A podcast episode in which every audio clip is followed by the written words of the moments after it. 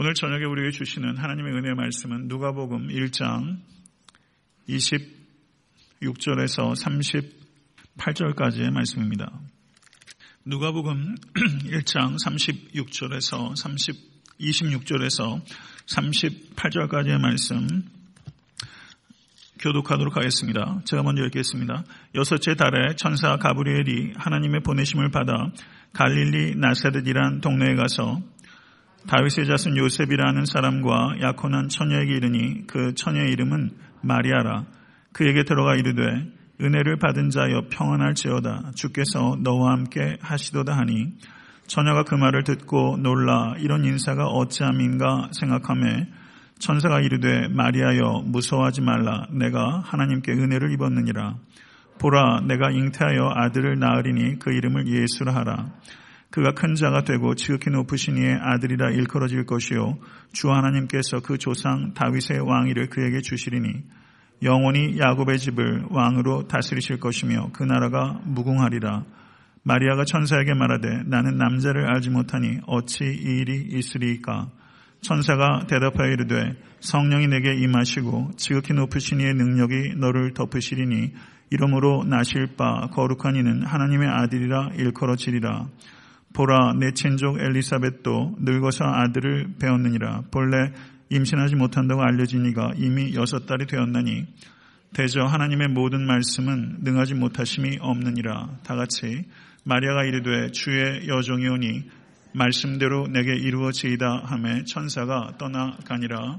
아멘. 하나님의 말씀입니다. 네, 오늘 보면 말씀은 천사 가브리엘이 마리에게 예수 그리스도의 수태고지에 대해서 예시하고 있는 본문입니다. 1장 5절에서 25절의 말씀, 지난번 강해에 제가 말씀드린 본문은 제사장 사가랴에게 천사 가브리엘이 세례 요한이 수태될 것이다 라는 것을 어, 예시한 내용이 기록되어 있습니다. 나이가 많은 그 사가랴와 엘리사벳을 통해서 세례 요한이 출생한 것은 매우 드문 기적입니다. 그렇지만 예수 그리스도의 성령 수태로 말미암은 탄생은 전무후무한 기적입니다. 누가는 매우 정확한 역사적 기술을 하겠다고 이야기를 했음에도 불구하고 세례 요한의 기적적인 탄생과 예수 그리스도의 전무후무한 성령 수태의 기적을 기록하고 있는 것은 이 두 가지 기적이 역사적 사실이기 때문입니다. 이것을 믿으실 수 있게 되기를 간절히 바랍니다. 예수님의 수태고지가 마태복음에도 기록되어 있습니다. 그러나 누가복음과의 차이는 마태복음에서는 요셉에게 현몽하에서 천사가 수태고지를 알려주었다면 누가복음은 요셉이 아니라 마리아에게 천사가 수태고지를 하고 있는 것이 차이입니다. 제가 이번 크리스마스 때 아, 요셉이 마리아가 임신하였던 이야기를 들었을 때 얼마나 큰 충격과 혼란을 겪었을지에 대해서 말씀을 증거하였습니다. 요셉은 순간적인 감정대로 행동하는 사람이 아니었습니다. 그리고 정혼자가 임신하였다는 어마어마한 소식을 들었음에도 불구하고 자기와 그리고 정혼자인 마리아에게 최선이 무엇인지를 신중하게 숙고하는 사람이었고 그리고 마리아의 미래를 생각해서 조용히 끊고자 이혼하고자 했던 극률의 사람이었습니다. 그러나 천사를 통해서 예수님이 성령을 통해서 수태되었다는 것이 분명해지자 기꺼이 그 뜻을 순종하고 예수님께서 탄생하실 때까지 잠자리를 갖지 않는 절제 사람이었습니다. 예수께서 이 땅에 탄생하실 때 요셉은 예수 그리스도의 탄생의 주연이 아니라 조연이었지만 매우 훌륭한 조연이었습니다. 성도 여러분, 하나님의 구원의 역사에 우리 모두에게도 소명이 있는 것을 믿으실 수 있길 간절히 바랍니다. 그 소명이 크고 작은 것은 우리가 판단한 일이 아닙니다. 우리에게 주어진 일은 하나님 보시기에는 다 작은 일입니다. 그래서 예수 그리스도께서 작은 일에 충성한 종아. 사랑하는 성도 여러분, 우리에게 주어진 직분대로 분수에 맞게 생각하시고 그 일을 성령 안에서 감당하실 수 있는 모든 순종에 정되실 수 있게 되기를 간절히 축원합니다. 성도 여러분, 특별히 오늘 그 마리아에게 천사가 수태고질한 이 사건은 이 자리에 계신 형제분들보다는 자매님들이 훨씬 공감하실 수 있는 부분이 클 거라고 생각이 됩니다. 마리아가 이때 몇 살 정도 됐을 거라고 생각하십니까? 그 유대 관습에 따르면 10대 후반, 어쩌면 10대 중반 정도의 나이가 됐을지도 모릅니다. 만약에 여러분에게 이런 소리가 들렸다면 여러분 그 감당하실 수 있겠습니까? 10대 중후반의 소녀가 감당하기에는 너무나 엄청난 소명이 지금 마리아에게 주어진 것입니다. 오늘 마리아에게 주어진 그 소명을 마리아가 어떤 느낌과 생각을 가지고 감당했는지를 깊이 묵상함으로 인해서 이 자리에 있는 우리 각자 모두에게 주어진 소명에 대해서 우리의 태도와 결단을 새롭게 할 수 있는 은혜가 우리 모두에게 임하게 되기를 간절히 축원합니다. 오늘 본문 말씀을 보시게 되면 세 단락으로 구분할 수 있습니다. 26절과 27절을 보시면 수태고지의 배경과 등장인물들이 나오고 있고 28절에서 37절은 천사와 마리아의 대화가 이어지고 있습니다. 그리고 38절은 천사의 계시에 대한 마리아의 순종이 기록되어 있는 부분입니다. 26절을 보시면 여섯째 달에 라고 말하면서 새로운 사건이 도입되고 있는 것을 이야기하고 있습니다. 여섯째 달이란 무엇을 이야기하는 것입니까? 엘리사벳이 세례 요한을 잉태한 지 여섯 달 되었다는 것입니다. 이렇게 말하고 있는 것은 세례 요한의 탄생과 예수 그리스도의 탄생이 매우 밀접하게 연관되어 있다는 것을 우리에게 가리키는 것이고 세례 요한은 예수 그리스도의 길을 평탄케 하는 헤럴드로서 길을 평탄케 하는 자로서 광해에 외치는 자의 소리로서 저의 탄생 때부터 쓰임받고 있다는 것을 우리가 보게 되는 것입니다. 천사 가브리엘이 하나님의 보내심을 받아 나사렛, 갈릴리 나사렛으로 갔다고 말하고 있습니다. 구약 성경을 아무리 뒤지셔도 나사렛이란 지명은 구약 성경에 나오지 않습니다. 요세푸스란 역사책에도 없습니다. 그리고 탈무드나 미드라시 같은 유대 문헌에 보셔도 나사렛이라는 지명은 전혀 나오질 않습니다. 그러면 이것은 무엇을 의미하는 것이겠습니까? 나사렛은 매우 하찮은 마을이라는 것을 의미하는 것입니다. 신약 성경을 주의 깊게 관찰하시면 나사렛 예수라는 호칭이 모두 19번 등장합니다. 담에색에서 부활하신 주님께서 사도 바울에게 나타나셨습니다. 예수님께서 바울에게 말씀하시기를 나는 내가 박해하는 나사렛 예수라. 예수 자신이 자기를 소개하실 때 나사렛 예수다. 이렇게 소개했습니다. 그리고 초대 기독교 공동체에서 예수를 부를 때 예루살렘 예수 혹은 베들레헴 예수라고 하지 않고 나사렛 예수라고 불렀던 것입니다. 이것은 매우 보편적인 호칭이었습니다. 여러분과 제가 지금 이 시간에 생각해 보기 원하는 것은 왜 예수님을 나사렛 예수라고 불렀을까?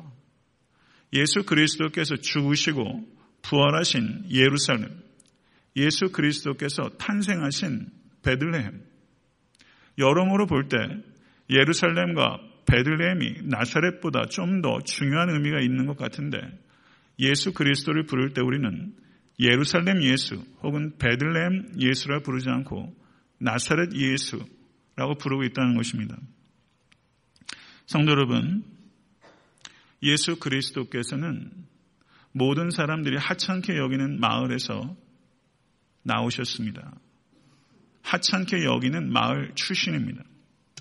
성도 여러분, 사람들은 출신 따지는 거 좋아합니다. 출신 따지는 것은 구태의연한 것입니다. 그것은 낡은 생각입니다. 인습입니다. 예수님을 예루살렘 예수 혹은 베들렘 예수라 부르지 않는 것은 그와 같이 출신 따지기 좋아하는 우리의 구태의연한 낡은 인습에 대한 하나님의 경고요. 하나님의 도전이라는 것을 받아들이실 수 있는 여러분과 제가 될 수 있길 간절히 바랍니다. 나사렛이라는 포장 때문에 우리가 예수라는 본질을 놓치기가 쉽습니다.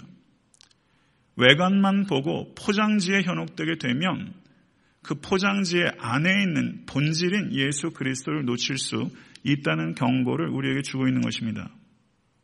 성도 여러분, 나사렛 예수라는 호칭은 우리에게 낡은 가죽 부대와 같은 옛 생각을 버리라는 촉구입니다. 예수 그리스도는 새 포도주와 같은 분입니다. 낡은 인습과 그리고 구태연한 생각에 갇혀서는 예수 그리스도께서 누구신지를 진정으로 깨닫고 그분을 만나는 것은 불가능하다는 뜻입니다. 성도 여러분, 제가 여러 차례 강조했습니다. Think about thinking. Think about thinking. 이것은 굉장히 중요한 금원이라고 생각합니다. 저를 한번 따라해 보시죠. 생각을 생각하라. 생각을 생각하라. 생각을 생각하는 것은 고통스러운 일입니다. 왜냐하면 우리는 생각 자체를 별로 하지 않습니다. 그런데 생각을 생각하는 것은 굉장한 고통이 수반되는 일이에요. 그러나 우리는 생각을 생각해야 할 필요가 있습니다. 성도 여러분, 우리에게도 고정관념과 인습이 있을 수 있다는 것을 받아들이시고 그것을 바꾸실 수 있는 여러분과 제가 될 수 있게 되기를 간절히 축원합니다. 이 시대에 변질되는 사람들은 넘쳐나지만 변화되는 사람은 지극히 드뭅니다. 자기 자신이 세월이 지나가면서 신앙이 변질되고 있는지 아니면 신앙 안에서 나는 변화되고 있는지에 대해서 겸손하게 되돌아보실 수 있는 여러분과 제가 될 수 있게 간절히 축원합니다. 러시아의 대문호 톨스토이가 이런 말을 했어요. 모든 사람들은 인간이 변화되어야 한다고 생각하나 자기 자신이 변화되어야 한다고 생각하지 않는다. 이런 말을 했어요. 인간은 변화되어야 된다라고 생각하지만 자기 자신이 변화되어야 한다고는 생각하지 않는다. 성도 여러분, 다른 사람들에 대해서 신랄한 만큼 자기 자신을 성찰하고 계십니까? 올 한해 살아가시면서 다른 사람에 대해서 신랄하지 않고 예수 그리스도 안에서 항상 생각이 신선해질 수 있게 되기를 우리 주 예수 그리스도 이름으로 간절히 축원합니다. 다윗의 자손 요셉과 마리아는 약혼한 사이였습니다.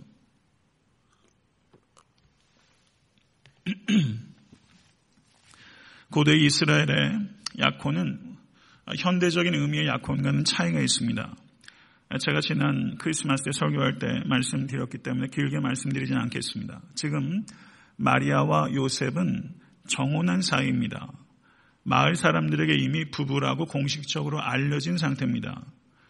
그런데 아직 잠자리는 같이 하지 않은 상태고 이 정혼 기간이 약 1년 정도 지속이 되고 정혼 관계를 깨뜨리려면 그냥 임의로 헤어지는 것이 아니라 반드시 이혼이라는 절차를 통해서 헤어질 수 있는 그런 단계, 그 단계에 지금 마리아와 요셉이 있는 것입니다.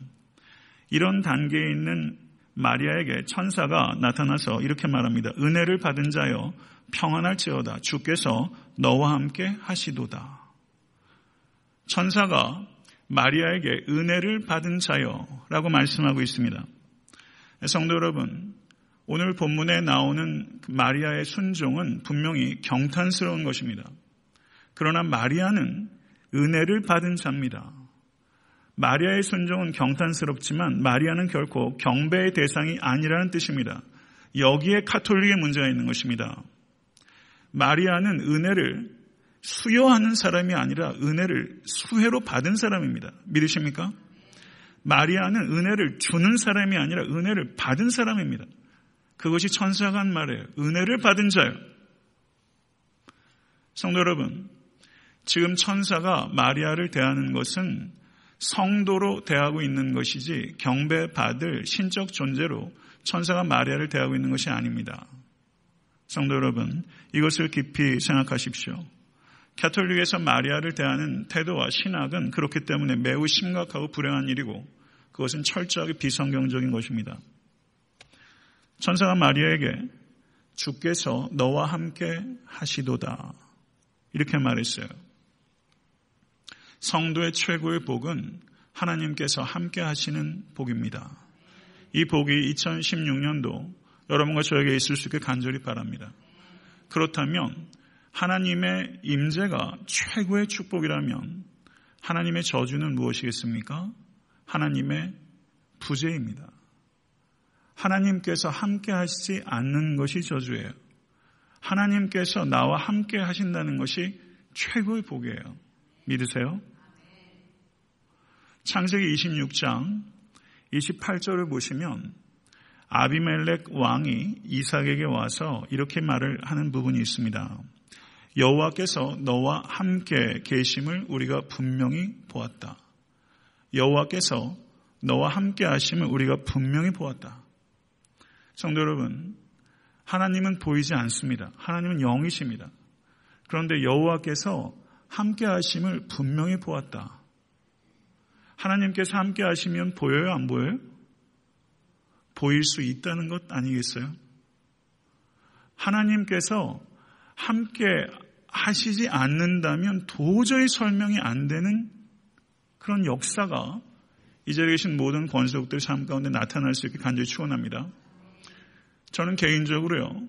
에탄드 섬기는 교회 2009년 6월 21일에 개척된 이래로 지금까지의 과정들을 살펴보게 되면 하나님께서 하셨다고 밖에는 말할 수 없는 일들이 너무 많았다고 생각해요. 믿으세요? 저는 그렇게 믿습니다. 누구의 힘으로 된 게 아니에요. 교회가 이만큼 성장한 것은 책임의 무게라고 생각해요. 그러나 이만큼 성장한 것 하나님께서 하신 일이에요. 기뻐할 일이에요. 하나님께서 함께 하셨다고 저는 믿습니다. 중요한 것은 오늘 권사님도 말씀하셨지만 성도 여러분 세상을 담는 교회가 아니라 부단하게 하나님을 담는 교회가 되는 일들이 항상 우리에게 제일 중요한 문제예요. 올 한해 여러분의 삶 가운데 여러분의 가정과 하시는 일들 가운데 여러분과 하나님께서 함께 하시는 것이 보이는 그런 한 해 될 수 있게 되기를 간절히 축원합니다. 성도 여러분, 그런데 하나님께서 참된 성도와 임마누엘의 하나님으로 우리와 항상 동행하시지만 하나님의 임재가 느껴지지 않을 때가 있어요, 없어요? 있어요. 많아요, 적어요? 많아요.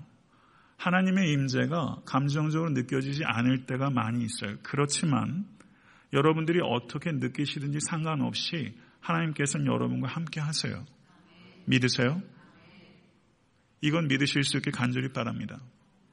하나님께서 내 고난의 사망의 음침한 골짜기에서 하나님께서 함께 하시지 않을 것 같은 그 시간에 성령께서 감화 감동하시면 영안이 열리고 아 하나님이 여기 계셨구나.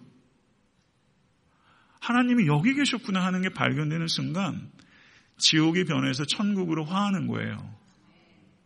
그것 발견하는 게 신앙의 재미예요. 그것 발견하는 게 신앙의 능력이에요. 하나님이 함께 하시지 않을 것 같은 그곳, 그 시간에 하나님께서 함께 하세요. 올 한해는 여러분 그렇게 신나게 신앙생활 할 수 있게 되길 간절히 바라고요. 이게 보물찾기 아니에요. 저도 올 한해 제 개인적으로 굉장히 기대가 크다고 말씀드렸고 그 어느 때보다 저한테 굿 스타트예요. 제 개인적으로는요. 제 개인도 교회도 좋은 출발했다고 생각돼요. 저는 매일같이 하나님을 발견하려고 아주 그냥 눈을 크게 뜨고 있어요. 기도하기 위해서 눈을 감으면 눈이 떠져요. 그게 신앙의 기적이에요. 기도하면 눈이 떠져요. 그래서 하나님이 계시다는 게 보여요. 그거 발견하게 되면 살아요. 그거 발견하게 되면 이겨요. 모쪼록 그런 희열이 여러분의 영혼 가운데 충만할 수 있게 되기 우리 주 예수 그리스도 간절히 축원합니다. 천사의 인사를 받은 마리아의 반응은 놀랬어요. 그런데 여기서 놀랬다고 번역하고 있는 그리스어는 여기만 나와요. 신약 성경 전체에서 졸도할 만큼 놀란 거예요. 왜 안 놀랬겠어요? 마리아가 그렇게 놀랬어요. 여러분 하나님의 임재 앞에 좀 그렇게 놀랄 수 있었으면 좋겠습니다. 우리의 무감각한 것들이 좀 깨졌으면 좋겠어요. 여러분이 만약에 말이었다면 나는 어떻게 반응하였을까? 성도 여러분, 그 풍자 소설에 그런 게 있어요. 제가 책 제목은 기억이 안 나요. 그 사제가 기도했어요. 하나님께 열심히 기도했어요. 그런데 하나님의 음성이 들렸어요. 그랬더니 이 기도했던 사제가 죽었어요. 왜 죽었는지 아세요? 응답할 줄 몰랐기 때문에 하나님께서 응답하시자 놀래가지고 죽은 거예요. 이거는 풍자죠. 비꼬는 거죠. 종교인들이, 목사들이, 사제들이 사실상 하나님을 믿지 않고 기도할 수 있어요. 경건의 모양은 있는데 하나님이 누구신지를 모른 채 기도할 수 있어요. 성도 여러분, 하나님으로 인해서 경이로움을 느끼실 수 있는 그런 마음이 여러분과 저에게 회복될 수 있게 간절히 축원합니다. 마리아의 생각을 천사가 알았고 예수 그리스도의 탄생과 예수 그리스도의 정체성과 역할에 대해서 계시하기 시작합니다. 그리고 예수라 이름하라고 말씀했어요. 예수라는 이름은 히브리 말로는 여호수아입니다. 여호와께서 구원하신다. 믿으시면 아멘 하세요. 여호와께서 구원하세요. 구원은 오직 여호와께 속한 것이고요. 우리에게 제일 중요한 것은 구원이에요. 먹고 사는 문제가 아니라 구원이에요. 먹고 사는 문제 중요해요. 그런데 정말 중요한 건 구원의 문제고 우리의 진정한 문제는 죄의 문제예요. 그리고 죄의 문제를 해결하실 수 있는 것은 오직 우리 주 예수 그리스도의 은혜입니다. 십자가만이 우리를 구원해요. 예수 그리스도의 구원은 우리를 죄에 대한 정죄에서부터 구원하고 죄에 대한 책임에서부터 우리를 구원하십니다. 여러분 중생하셨어요? 좀 크게 대답해 보세요. 중생하셨어요? 그러면 죄에 대한 책임에서부터 자유한 것입니다. 원수의 참소를 이기세요. 우린 죄에 대한 책임에서부터 자유해요. 그러나 죄의 지배를 받을 때가 있어요, 없어요? 자기 스스로 생각할 때도 참 어떨 땐 까무러칠 정도로 나한테 이런 죄성들이 있잖아요. 즐깁니다. 죄의 지배 아래 우리가 있어요. 은혜의 지배 아래도 있어요. 그러나 우리가 어디에 속한지를 알면 우리가 죄의 지배에서부터 벗어날 수 있어요. 우린 죄의 지배로부터 벗어나는 과정 중에 있습니다. 믿으십니까? 그리고 궁극적으로는 우리가 육체가 죽고 천국에 우리의 영혼이 들림을 받을 때 그때 우리가 죄의 오염에서부터도 자유하게 될 거예요. 할렐루야. 믿으세요? 저는 죄의 오염에서부터 자유되는 그 순간이 너무 기다려져요. 육체로 있게 있기 때문에 그 마틴 루터 얘기했던 것처럼 새가 머리 위로 휙휙 지나다녀요. 제가 이 새를 어떻게 하질 못하잖아요. 근데 새가 제 머리에 둥지를 튀고 여기에다 배설을 하는 거는 치워야 되잖아요. 근데 새가 지나가요. 육체로 있기 때문에 죄된 생각들이 휙휙 지나가요. 속 안 상하세요? 저는 속상해요. 죄된 생각도 그렇게 팝팝하지 않았으면 좋겠어요. 근데 죄의 오염에서부터 자유하는 시간이 그런 의미에서 저는 너무 기다려져요. 죽고 싶다는 뜻은 아닙니다. 애가 어려가지고요. 예수님은 큰 자다. 예수님의 크심을 아세요? 잘 모를 것 같아요. 예수님이 정말 얼마나 크신 분인지, 얼마나 광대하신 분인지. 우린 너무 작아도 못 보고, 너무 커도 못 보고, 너무 빨라도 못 보고, 너무 느려도 못 보고. 우리의 눈은요, 요물단지예요. 눈이 창란을 일으켜요. 눈이 장난을 쳐요. 눈이 우리의 오감 중에서 제일 중요해요. 그런데 제일 위험해요. 예수님은 크신 분이에요. 우리의 문제보다 크신 분이에요. 믿으세요? 예수님의 크심이 역설적으로 어디를 통해서 가장 분명히 나타났는가? 예수 그리스도의 낮아지심을 통해서 예수 그리스도의 크심이 드러났어요. 예수 그리스도의 십자가를 통해서 예수께서 얼마나 크신 분인지가 드러났어요. 그분의 사랑이 얼마나 큰지, 그분의 능력이 얼마나 큰지, 십자가가 우리에게 보여주는 거예요. 십자가를 우리는 다 이해할 수 없습니다. 유아부, 유치부부터 십자가를 듣지만 우리가 다 안다고 생각하세요. 천만에. 안다고 생각하기 때문에 위험한 거예요. 십자가는 너무 커서 우리에게 다 포착되지 않아요. 예수 그리스도를 통해서 나타난 하나님의 사랑을 우리가 다 깨닫지 못해요. 예수 그리스도의 십자가의 그 낮아지심은 경탄거리가 아닙니다. 우리 보고 감격하라고 십자가에 달리신 게 아니에요. 감격해야 해요. 그러나 감격이 목표는 아니에요. 십자가를 지는 삶으로의 초청입니다. 예배 드리면서 오늘은 좀 카타르시스를 느끼고 싶은 거예요. 감정이 변화되는 걸 경험하고 싶은 거예요. 종교적인 엑스터시를 경험하고 싶어요. 그러면 깨운한 거예요. 아싸란 거예요. 한국 사람은 그거 되게 좋아한다고. 예배를 통해서 감정의 변화 있어야 돼요. 근데 감정의 변화가 목표는 아니에요. 감정의 변화는 있는데 삶의 변화로 이어지지 않으면 이 감정의 변화는 역겨운 것입니다. 삶의 변화가 나타날 때 진정한 감동이 있는 거예요. 사랑하는 성도 여러분, 누구든지 크고자 하는 자는 너희를 섬기는 자가 되고 너희 중에 누구든지 으뜸이 되고자 하는 자는 모든 사람이 종이 되어야 하리라. 이거는 다시 한번 말씀드리지만 경탄하라. 내가 어떤 사람인지, 내가 어떤 존재인지를 경탄하라고 주님께서 얘기한 게 아니라 너희도 이렇게 살라는 초청입니다. 예수 그리스도의 제자가 되기 원하시는 분은 아멘 해보세요. 예수 그리스도의 제자는 특별한 사람들이 아니라 모든 사람을 향한 예수님의 부르심이고요. 예수 그리스도의 제자란 낮아지는 것에 관심이 없고 성령을 의지해서 그런 헌신이 없다면 예수 그리스도의 제자가 아니라는 것입니다. 이것과 무관할 수 없습니다. 플레이토의 제자는 플레이토의 철학을 알면 제자예요. 그러나 예수 그리스도의 제자는 공감하고 동의하는 게 예수 그리스도의 제자가 아니라 나를 따르라. 예수 그리스도의 삶의 방식을 받아들일 때 그리스도의 제자입니다. 초대교회 성도들은요, 예수님을 하나님의 아들이라고 증거했습니다. 예수님은 큰 자입니다. 그러나 다른 인간보다 큰 자가 아니라 예수님은 하나님이 아들이십니다. 예수님의 크심은 거기에 미치는 거예요. 하나님의 아들, Son of God, υἱὸς θεοῦ, Son of God. 이것을 다른 말로 Lord라고 합니다. 주라고 고백할 때 그 뜻은 예수 그리스도의 신성을 고백하는 것이고 주라고 고백할 때 예수 그리스도의 deity 신성은 피조 세계와의 관계성 속에서 예수께서 하나님이십니다. 라고 고백할 때 Lord, Κύριος라고 고백하는 것이고 하나님과의 관계 속에서 예수 그리스도의 신성을 고백할 때 Son of God, 하나님의 아들이라고 고백하는 거예요.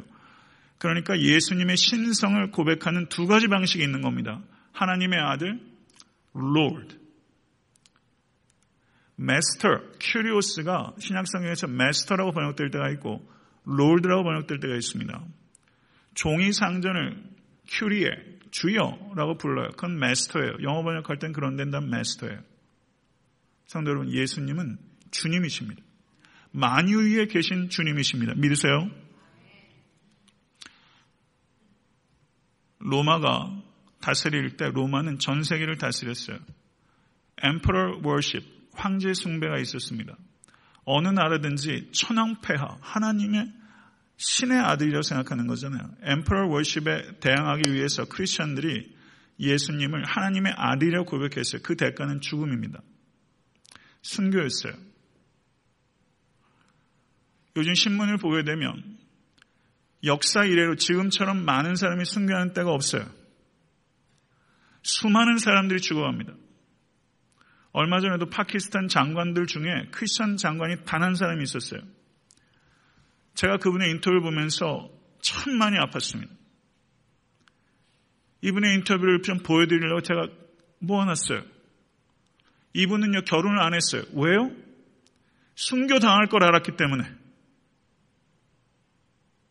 자기가 죽을 수 있다는 것을 알았기 때문에 결혼 안 했어요. 저가 파키스탄에 총리에게도 예수를 증거하고 증거하다가 차 타고 가다가 총으로 난사돼가지고 죽었어요. 순교할 것을 예상하고 있기 때문에 독신으로 살았어요. 우리가 살고 있는 시대. 오늘 신문을 보니까 호주의 부부가 닥터인데 아프리카에서 40년 동안 의료 선교사로 있다가 그 아프리카의 극단주의자들에게 납치가 됐어요. 말리에서 발생한 일이라고 보더라고요. 단킴이라는 선교사 지금 말리에 가 있잖아요. 말리의 상당 지역이 굉장히 위험해요. 수많은 사람들이 죽어가요. 왜 죽습니까? 예수님께서 위대한 선생이라고 얘기하면 안 죽습니다. 예수님께서 하나님의 아들이시라고 증거하기 때문에 죽는 거예요. 예수님은 하나님의 아들이십니다. 여기에서는 한치도 한순간도 물러설 수 없어요. 예수님은 하나님의 아들이시라고 증거하다가 로마의 카타콤에 많은 교인들이 순교했어요. 우리가 예수님 하나님의 아들이라고 얘기하면서 아무 감동이 없이 예수님은 하나님의 아들이래. 그런 정도의 생각을 가지고 예수님 하나님의 아들. 그건 지식이에요. 마귀도 알아요. 거룩한 자의 아들이라고 귀신도 얘기했어요. 그런 류의 지식은 우리를 구원하지 못합니다. 예수님은 하나님의 아들이십니다. 어쩌면 미국에서도 예수님은 하나님의 아들이시라는 걸 얘기하기 위해서 벌써 박해가 있지 않습니까? 예수님은 하나님의 아들이라고 못해요. 길거리에 나와서 한번 그렇게 한번 외쳐보세요. 여긴 바이블 벨트니까 그나마 좀 날 텐데 맨하탄 한복판에서 예수님은 Jesus is the Son of God. Repent! 라고 만약에 한번 얘기해 보세요. 어떻게 되겠습니까? 성도 여러분, 세상이 아무리 부인하고 해도 예수님은 하나님의 아들이십니다. 예수님이 하나님의 아들이심이 과학적으로 증명 못해요. 과학적으로 부인 못해요.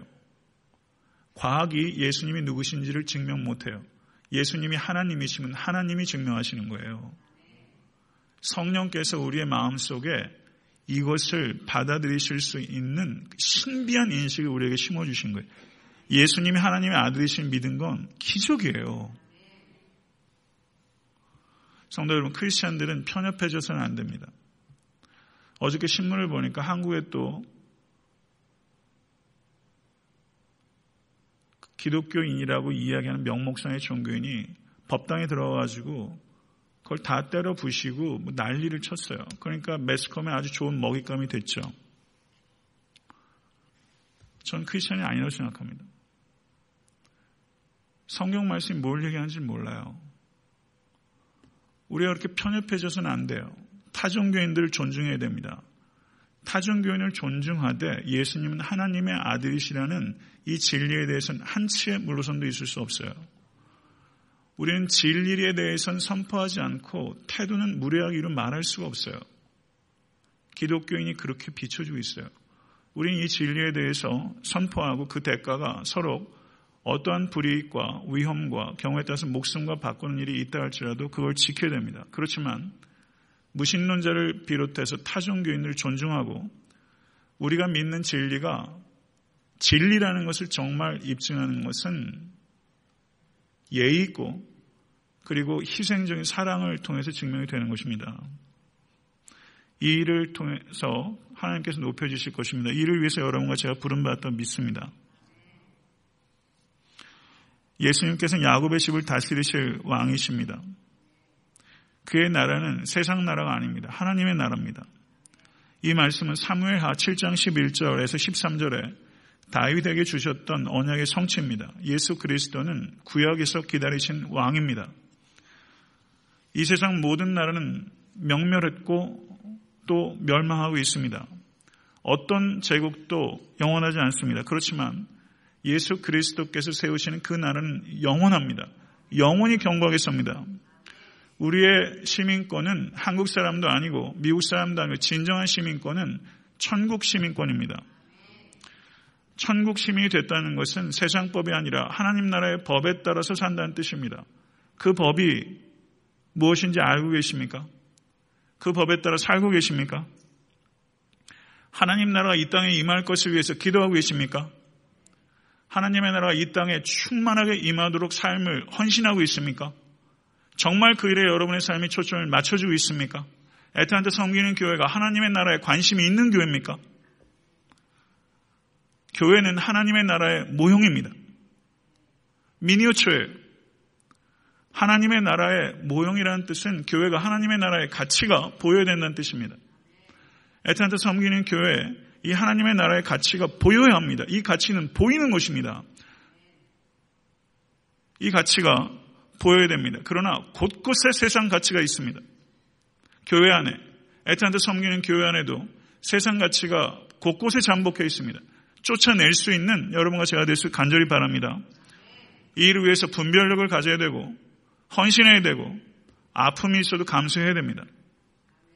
진리와 사랑을 결합하는 것은 어려운 일입니다. 진리만 얘기하고 냉혹해질 수 있고 사랑을 얘기하면서 무분별할 수 있습니다. 사랑도 어렵고 진리도 어려워요. 이거 두 가지 연합하는 것 어렵습니다. 그게 십자가입니다. 히브리서 10장 34절 37절의 말씀을 보면 너희가 같은 자를 동정하고 너희 소유를 빼앗기는 것도 기쁘게 당한 것은 더 낫고 영구한 소유가 있는 줄 알미라. 영구한 소유가 우리에게 있어요. 그러므로 너희 담대함을 버리지 말라. 이것이 큰 상을 얻게 하느니라. 너희에게 인내가 필요함은 너희가 하나님의 뜻을 행한 후에 약속하신 것을 받기 위함이라. 잠시 잠깐 후면 오시리가 오시리니 지체하지 아니하시리라. 믿으세요? 기억하세요. 우리는 승리하기 위해서 싸우는 사람이 아니라 승리한 편에 서서 싸우는 사람이에요. 믿으세요? 더 정확히 말하면 승리하기 위해서 전진하는 사람이 아니라 승리로부터 전진하는 사람이에요. 할렐루야. 믿으세요? 그럼 담대하실 수 있기를 간절히 바랍니다. 사탄은 이미 졌습니다. 사탄은 이미 패배한 원수예요. 이것을 믿으시고 하나님의 전신갑주를 입으시고 담력을 얻으실 수 있는 여러분과 제가 될 수 있게 간절히 바랍니다. 예수님께서는 진정한 인간이시고 하나님의 아들이십니다. 둘 중에 하나라도 부인하면 이단입니다. 그런데 교회 역사 가운데 이 둘 중에 하나를 부인하는 사람들이 있었어요. 지금도 있어요. 예수님을 하나님의 아들로 생각하지 않는 신학자들이 있습니다. 이단입니다. 예수님은 참 인간이시고 참 하나님이십니다. 예수님은 죄가 없으신 유일무이한 인간이셨습니다. 믿으십니까? 우리와 똑같이 시험을 받으신 이로되 죄는 없으시니라. 죄 없으신 예수 그리스도께서 나의 죄를 담당하셨습니다. 믿으십니까? 그게 신앙입니다. 천사가 마리아에게 계시한 마지막 말은 하나님의 말씀은 능하지 못하심이 없느니라. 하나님의 말씀은 능하지 못하심이 없느니라. 아멘. 하나님의 말씀은 창조의 능력 있는 말씀이시고 예수 그리스도는 성육신하신 말씀이세요. 말씀의 능력이 있어요. 그리고 그리스도인의 말에도 능력이 있어요. 말은 방향을 잡아요. 하나님의 전능하심은 하나님께서 무엇이든지 할 수 있다는 뜻이 아닙니다. 하나님께서는 본인의 본성과 반대되는 행동을 하시지 않습니다. 하나님이 거짓말 하실 수 없습니다. 하나님께서는 변하지 않으십니다. 하나님은 약속을 깨뜨릴 수 없습니다. 아멘. 하나님의 전능하심이 가장 극치적으로 나타난 것은 예수 그리스도의 십자가입니다. 십자가의 도가 멸망하는 자들에게 미련한 것이요 구원을 받는 우리에게는 하나님의 능력이니라. 자기 십자가를 지는 성도가 가장 능력 있는 성도입니다. 믿으십니까? 인간이 이길 수 없는 권세가 두 가지가 있습니다. 하나는 죄의 권세요. 하나는 사망의 권세입니다. 예수 그리스도의 십자가는 죄의 권세를 이기신 하나님의 능력이요. 예수 그리스도의 부활은 사망의 권세를 이기신 하나님의 능력입니다. 십자가와 부활을 믿는 성도는 강력합니다. 십자가 부활을 믿는 성도는 유욕을 이길 수 있고 물욕을 이길 수 있습니다. 물욕 이기 어렵습니다. 물욕 이기 어려워요. 그러나 십자가 부활을 믿는 성도는 물욕을 이길 수 있어요. 말씀을 맺겠습니다. 하나님께서는 상한 갈대를 꺾지 아니하시고 꺼져가는 심지를 끄지 않으세요. 믿으세요? 그런데 중요한 것은 여러분과 제가 상한 갈대가 되거나 꺼져가는 심지가 되는 것을 원하시는다는 뜻은 아니에요. 성도 여러분, 하나님께서는 우리가 진리와 사랑으로 타오르는 횃불이 같이 되기를 원하시고 백향목과 같이 되기를 원하세요. 그게 하나님의 원하시는 거예요. 천사의 계시가 주어졌을 때 마리아가 뭐라고 말하냐면요. 주의 여종이 오니 말씀대로 내게 이루어지리다. 이 자리에 계신 자매님들 나는 주의 여종이 오니 이렇게 고백하실 수 있겠어요? 그렇게 고백하시기 원하세요? 나는 주의 여종이 오니 말씀대로 이루어지이다. 마리아라고 생각해 보세요. 이렇게 큰 사명이 주어지는 게 여러분 달가우시겠어요? 어려운 일이라고요. 그러나 주의 여정이 오니 말씀대로 이루어지이다. 이 일 때문에 오해받았죠. 이 일 때문에 조용히 끊고자 했죠. 이 일 때문에 살아있는 동안에 구설수로부터 완전히 자유하지 않았을 거예요. 예수 그리스도 하나님의 아들을 세상에 태어나는 도구로 쓰인 마리아가 가졌던 칼이 찌를 것이다 라고 시므온이 얘기하지 않았습니까? 예수 그리스도의 십자가 달리셨을 때 마리아에게 칼이 찔린 거예요. 이 일을 걸어간 거예요, 마리아가. 성도 여러분, 소명이 뭡니까? 우리에게 소명은요, 우리를 찌르는 칼과 같아요. 소명은 그런 거예요. 그럴 수 있어요. 성도 여러분, 소명이 중요합니까? 생명이 중요합니까? 속으로 대답해 보세요.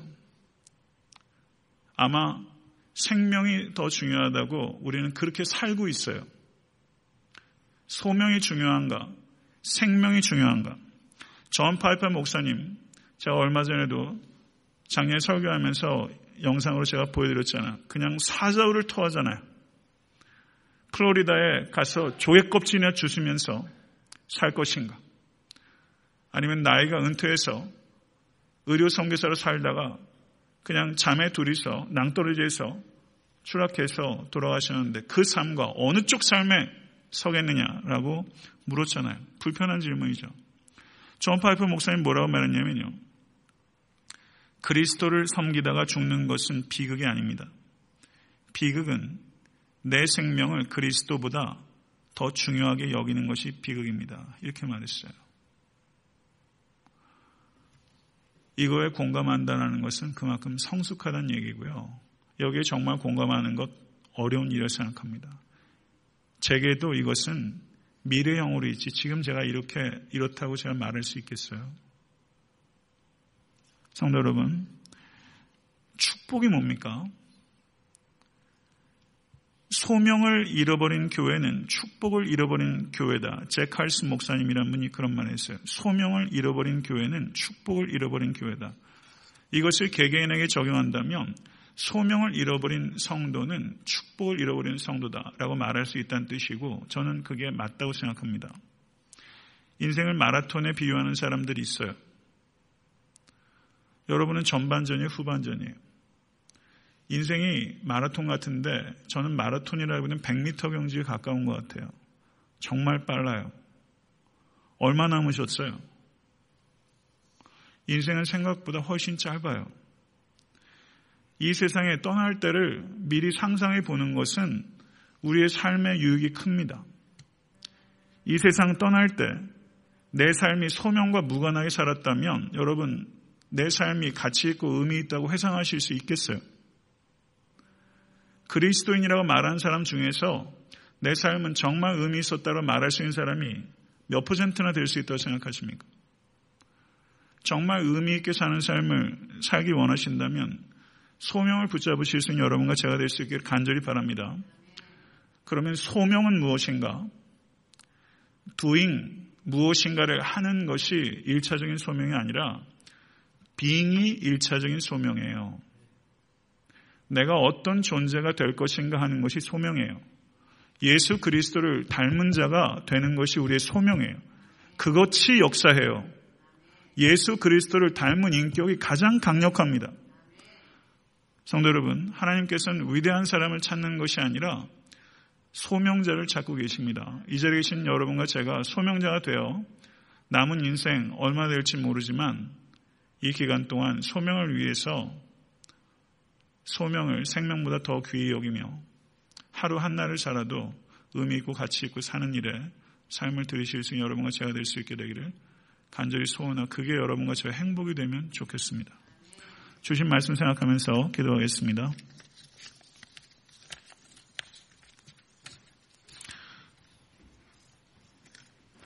할렐루야 존귀하신 주님 마리아에게 임하였던 천사의 계시를 통해서 우리에게 주신 하나님의 소명을 이 시간 되돌아볼 수 있기를 원합니다.